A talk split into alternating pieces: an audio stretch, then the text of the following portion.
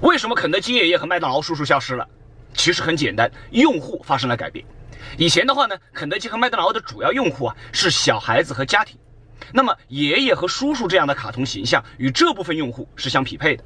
而如今的话肯德基的主要用户其实已经变成了生活在城市当中的年轻人。